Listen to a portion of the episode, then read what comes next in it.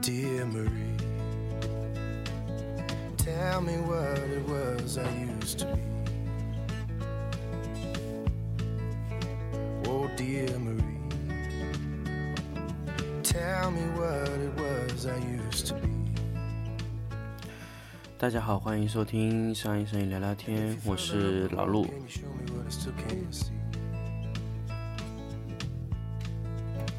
Can I'm the boy you used to love when you were 15. Remember me. 呃，这期节目呢，又是在深夜给大家来录这个节目啊。当然，这期节目呢，我想说一点好玩又有用的一个硬件啊。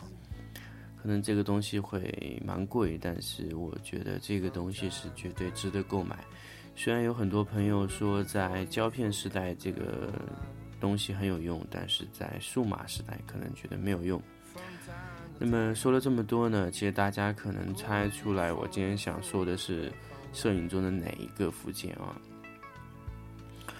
测光表。很多朋友呢了解测光表呢，都是通过机载的那个测光表来了解，比如说 AV、MV 啊这种表来完成的。那么这种表呢，其实简单来说，这种表是比较简单的。当然，这期节目的主题呢，光比与测光表是一对好兄弟。那当然，这个测光表当然并不仅仅指的是机载测光表啦。好，那么测光表呢，咱们来说一说测光表的几种类型啊，三种类型。总体来说，不管测光表是怎么样的表，什么品牌，你花了多少钱去买，总体来说呢，测光表不会外乎于三种表。第一种呢是入射式测光表，入射式测光表呢，当然从名词上了解就是，它只测量光线到达表的距离的这个光的能量啊。这种表呢，相对来说是最精准的一种。第二种呢是反射式测光表，反射式测光表呢就是光线打在这个被摄体上，那么反射回来测量出来的光，那么这个光呢就是它测量的这个亮度系数啊。那么这种表呢，其实有一定的制约性啊。制约性在什么地方呢？当然很明显了，就是它这个表。呃，必须依赖你的这个材料的反光的这个反光率啊。那么，因为不同的面上产生的反光率不同，也许你测白色的和测黑色的得到的结果是完全不同的。那么，我们这个时候就需要使用一种中间状态的一种板子啊，那么就是百分之十八灰的这么一个板子。那么这个板子其实大家也都了解的，柯达的这些测光板啊、灰板啊，都是用来测量这个。反光的这个反射率的。那么除了这些板子呢，我去测量这些反射呢，相对来说会比较弱。那么这种反射式测光呢，整体来说呢，相对来说比较简单，因为你不需要走到被摄体的位置去测量啊，那这就方方便太多。当然是，如果你能跑过去测量，当然你在这个被摄体的面前测量的准确性是最高的。那么反射式呢，当然就产生一个就是反射率的问题，所以会带来一些的不精确的问题啊。那么，那么再接下来说说另外一种表，点测光表。那么点测光表呢，其实。它所谓的点测光呢，其实就是针对画面中的某一个点去测量。当然，这个点的面积是非常短的啊、大概只有呃三度、两度、一度这样的表。那么像现在能测量最高呢，就是一度的表。那么也就是说，只能测量一度角度里面的距离啊。那么，呃，我自己用那只表，我没查过，应该是两度到三度之间啊。那么佳能自己的点测光呢，一般就是六到七度。那么这种表呢，相对来说它能测量某一点的精确性啊。当然，这个感关键看于你的测量方法来说啊。点测呢用的不太多，反正我是用的非常少，因为首先点测还是依赖于反射式的，但是它无非是一个点测的问题啊。那么如果是从功能上来说呢，那就是这两种。那么如果从测量的光线的类型上来说，那有两种，一种是持续光测光表，那么就是一直亮着的那种灯啊。还有一种测光表呢，就是散光式测光表。散光测光表呢，那么也就是说，它能测量闪光的一瞬间带来的能量。那么大家初次借助闪光系统的时候，都觉得 闪光灯不太好控制的原因就是测光不好测。那么，那么有了这个表呢，你可以直接去测量闪光灯的这个能量啊，包括光圈是多少啊，这样测量。那么回到主题啊，那么。说完了测光表的这些东西啊，那咱们来说一说测光表的基本使用的方式啊。那么测光表的使用方式呢？那么咱们如果说是咱们来，当然我这期节目主要是想跟大家讲讲入射式测光表。那反射和点测呢那种嗯表我用的不太多，毕竟这种表的误差比较大。入射式的测量是最准确的啊。好，咱们来看看点入射这个测量。入射呢，咱们来强调一下它的理念啊，就是灯光从灯光的发射点到我被摄体的表面测量它的这个亮度，测量出来。那么把这个亮度值测量出来之后呢，根据曝光三要素的原因，固定两个值，运算另外一个值。当然，这个是完全是一个能量单位 啊。那么你只要。固定了两个参数，你就可以把另外一个参数得出来，因为它测量的是总能量。那么总能量呢，就是你测量的时候呢，就会给你自动换算。那么本来就是一个一元一次方程啊，很好做的一个东西。那么 x y z 等于 e v。e v 呢，直接换算进去，只要固定两个值，另外一个值可以通过总能量来换算啊。那么测光表呢，其实就类似于一个能量单位的测量。那么测量之后呢，通过一些换算，把这个准确的亮度给到你。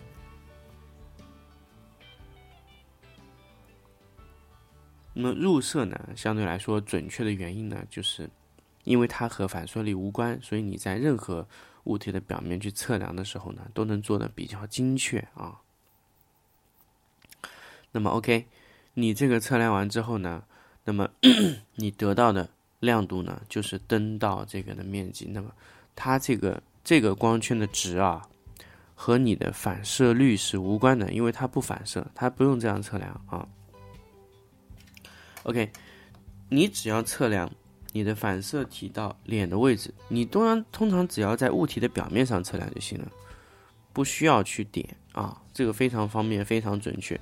所以这样的测量有点像丈量米尺的感觉。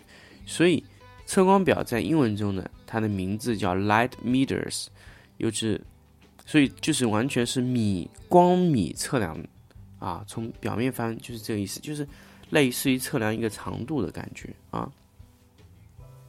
但是又不是完全测量长度，因为你通过不同的附件在同样的位置，光会衰减啊。那这个这个大家都懂啊，这个不用我来说。那么好，咱们说完了测量的基本要素啊，那咱们来说一说测光表到底能干点什么东西。那么首先呢，持续光的测量当然非常简单了，点点点。测主光是非常容易，大家要想主光的方向在物体上点一下，你能得到主光的能量。那么辅助光的时候，假设你在它的另外一个方向补了一块板子，那么板子这个位置呢，当然你是在要在它的阴影去测量，不要在主光位测量，一定要在阴影去测量，因为你如果是在主光位测量，你测量的值是不准确的，一定要在阴影的位置测量啊。你的入射式的那个测光表的头啊，要最好是能直接对那个。嗯，你的入射方向啊，打个比方，你灯光是从左上角来，那么你的你的这个头，那个入射式的测光头啊，也要对着左上角的这个灯光，不要侧一点哦，侧一点就不太准。因为呃，高端的测光表呢，它可以把测光头缩进去，缩进去呢，相当于减少了一个侧面的光线干扰。那么你一旦测过来以后，你的数字就会不太准确啊。那么我自己用的是一个比较好的表，那老的表我也用过，老的表因为它只能测慢射，不能测那种局部的角度。那么如果不能测呢，那你就用手稍微挡一点点啊。让这个尽量让其他杂光进入到你的测光头的杂光尽量少，那么你的主光测量会更准确一点啊。那么你在测量辅光的时候也是一样道理，当然是要抖手稍微挡一下主光来的光线，那么测量辅光位置。那么这个测量呢，你能得到两个不同的光参数啊。那么我在之前给大家有回顾过这个。大光圈的问题，就是十一、十六。那么当然你在测光表能读到的 F 值都是大光圈，那么它后面有一个零点几、零点几的那个档位啊，那我们叫小数点位，那么就是零点一 eV。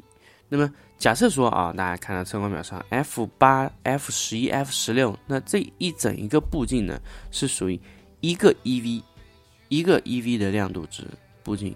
那么它中间呢有零点一、零点一、零点一这样增加的一个小步进级啊，那么这个是我们可以调节的。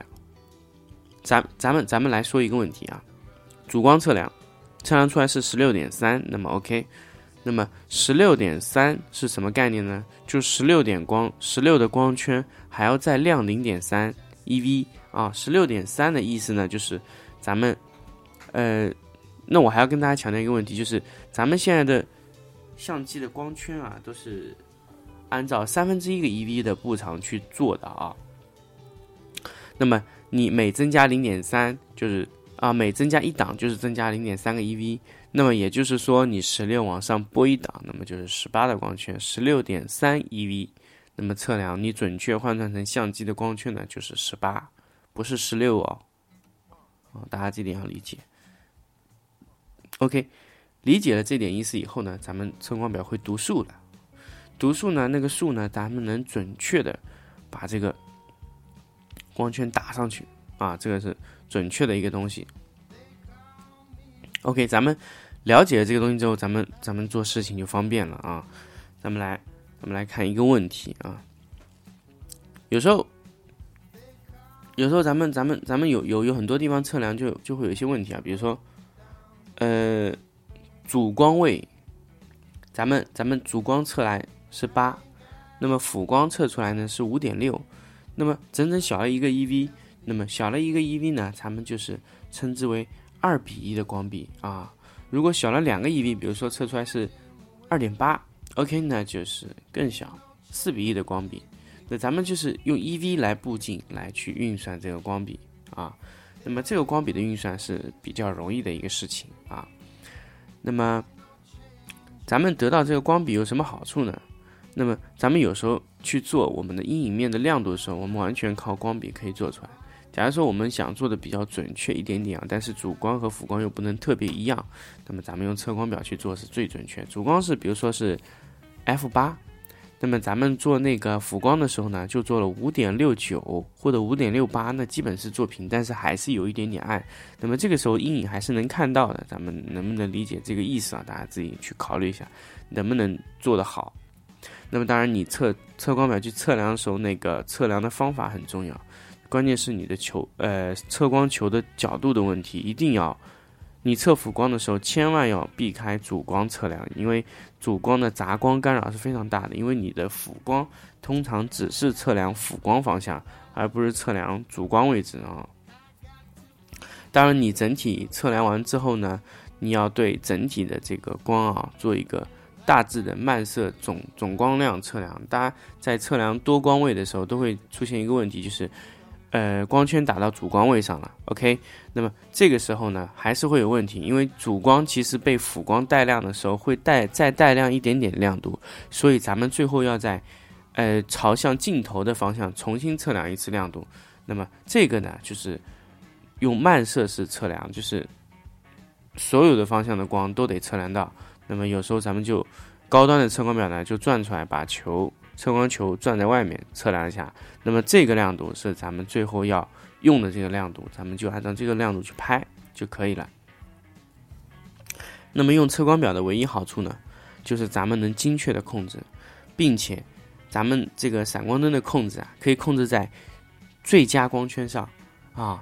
那么咱们如果不用测光表呢，去目测测光呢，那么如果说是你的相机屏幕不够精准的话，那么可能会带来一些偏差啊。那么这种测量就会带来一些其他的问题啊。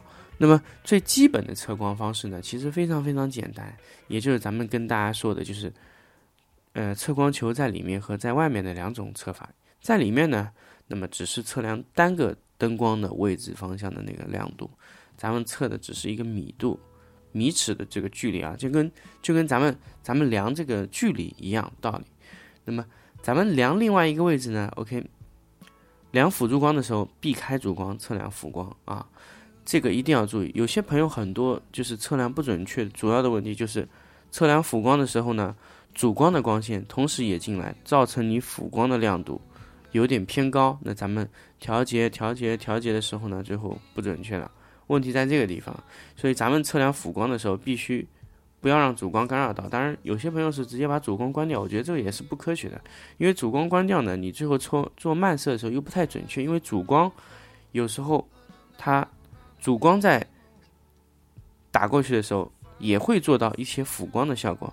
大家一定要记住这个问题，就是你把主光直接关掉也是不准确的，因为主光有时候会也会做到一点辅光的啊问题，但是问题在于就是主光方向的东西的光不要在测光球上发生这些眩光啊、光污染，在一个方向上发生这个问题。当然，你如果是主光打在侧面的板子上再回过来，这个没问题，这个都是一样要测量。所以我想对。有些朋友就是把光关掉的那些朋友去测量的，我想跟大家假设一个问题啊，假设说我做了一个三角光，我从左往右侧打，那么 OK 右侧有个白板子打回来，那咱咱测量这种辅助光的时候，那咱们难道把主光关了吗？当然不能，所以我们测量这个辅助光的时候，主光一样要开，不能说单独测量某一个位置的光线。这样的测量是不科学的，包括很多国外的一些测量教程中，这样的测量方法绝对是错误的。而且我我不能说它，我而且不能说它有正确的点，而且我我可以说它这样的测量方式是绝对错的。因为假设说你有五六个灯光，因为你在棚内会发生多次反射，你不能确保辅助光、你的主光或者你的发型光不会产生任何一点的辅助光的效果。那么，你要做的准确，必须把灯全开，尽量能挡，尽量能挡掉所有的光线位置啊，就是不要让任何有一个灯眩光到镜头里。当然，你这个时候你的测光表好，就绝对有好处了。测光表好的测光表呢，它能把球藏得非常里面，那么它眩光的干扰非常小，所以精确度非常高。所以，咱们这个东西咱们要理解啊。就各种方向来的光线，最后落在这个脸上，咔测一下就可以了。但是你光不能关掉哦。为什么不能关掉？刚才我已经跟大家说过了，大家可以自己感受一下，到底是不是这个原因啊？你把这个灯光关了，会不会引起其他问题？当然，这个东西大家用久了就知道了。那么最后呢，因为你不同的光线打到一起呢，主光的亮度会无形的增强。那么咱们在最后的一步的时候，要把这个反光球啊。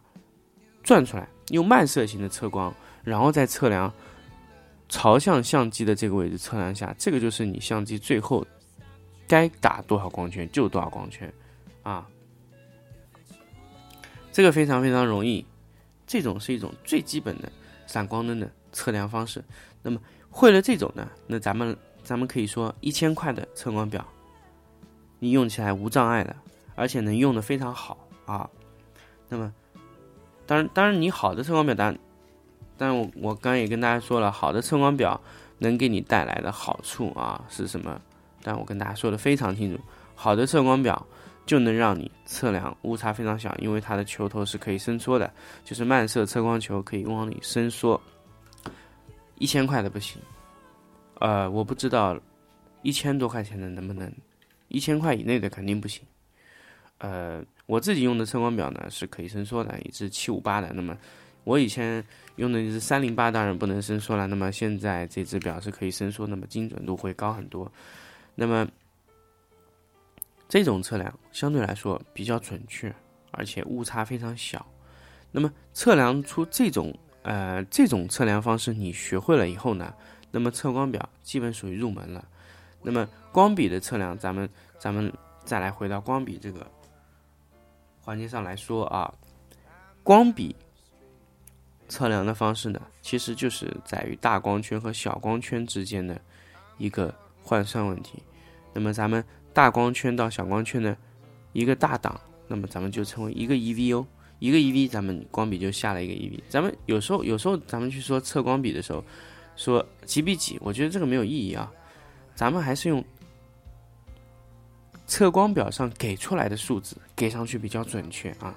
那咱们比较比较直观，假如说啊，F 五点六到 F 八一个 EV，F 五点六零到 F 八点三，那么就是差了一点三个 EV。咱们在画布光图的时候。直接可以写上去啊，直接可以写在布光图的位置上。嗯，比如说测逆光，咱们画好了，光画好了，直接我们先只要画一个主光就行了。主光测量，比如说我主光准备做十一，OK，主光做十一，那么我的辅光测量之后呢，我的法型光会比主光高一个 EV，那么咱们法型光做的时候就做就要做到 F 十六哦。F 十六，那么这个就反正你做多少，你的灯光亮度可调，那么你的测光表就测量到 F 十六这么一个问题啊。F 十六测到以后，那么你的辅光已经做完了，咱们再来测辅光。辅光你这样做的时候可能会高，可能会低。那么咱们假设辅光这个时候测量是 F 四点零，那么 F 四点零呢，就呃光比做的差的比较多。那正常其实可能不是 F 四点零，如果你做十一的话，一般来说能测到。的亮度，如果是白棚的话，应该能测到八八点零左右。那么八点零左右呢，咱们就差了一档。那么如果你觉得这样是可以的，那咱们就写负一 EV，负一 EV 啊。那咱们就是下了一个 EV。那么咱们这个时候就很很明显，就是你主光是一啊，主光假设咱们写二吧，二，那辅光就是那么。连的辅助光线是一二比一，那么因为你的那个亮度还要高啊，那么那个还要高一档，那么呃，你的刚才说的法型光测量是十六的，那么又高了一个 EV，那么就三比二比一。当然这样的标注我觉得不不太不太直观啊，不太直观看不清楚。咱们直接用十一正一 EV、负一 EV 或正一点几、一点几这样的测量会比较准确。啊，有些人做法型光喜欢高零点五个 EV，那咱们用测光表可以测量啊，零点五个 EV 它很好算，主光十一，辅光就做 F 十一点五，好，OK，那你做出来的就是多了零点五个 EV，所以这样去描述你的光比，我觉得用这种方式来描述，我觉得更直观。呃，大家不要去看那种任何这种书上写的说，呃，这样的测量会比较呃准确啊，表达比较。